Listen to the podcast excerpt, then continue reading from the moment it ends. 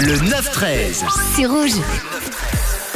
Prendre son pied. Ah, j'ai pris mon pied. Moi, je me suis bien amusé, c'est un très bon moment. J'ai pris mon pied. Prendre son pied, une expression qu'on utilise souvent de nos jours pour évoquer une sensation de plaisir, que ce soit à caractère sexuel ou autre, même si la première option est la plus utilisée. Mais savez-vous d'où vient cette euh, expression?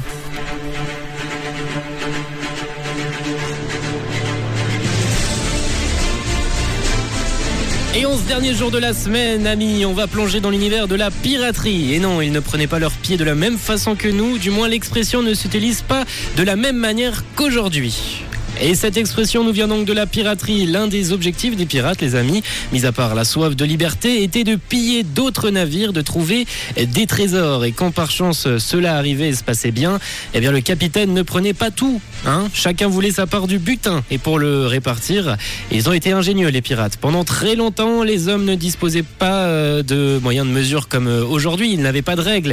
Ils disposaient seulement de leur corps pour mesurer. Et le pied était justement l'un de ces moyens de mesure. Et donc, pour bien établir leur trouvaille, leur butin, les pirates ont commencé par distribuer à chacun un petit ador de la taille d'un pied. Ainsi, les plus chanceux avaient pris leur part. Ils avaient pris leur pied. Ils avaient pris leur part. Ils ont leur compte. Prendre son pied vient donc des pirates qui prennent leur pied pour en mesurer l'or, leur gain. Et ça, bah, c'est les rendait bien heureux.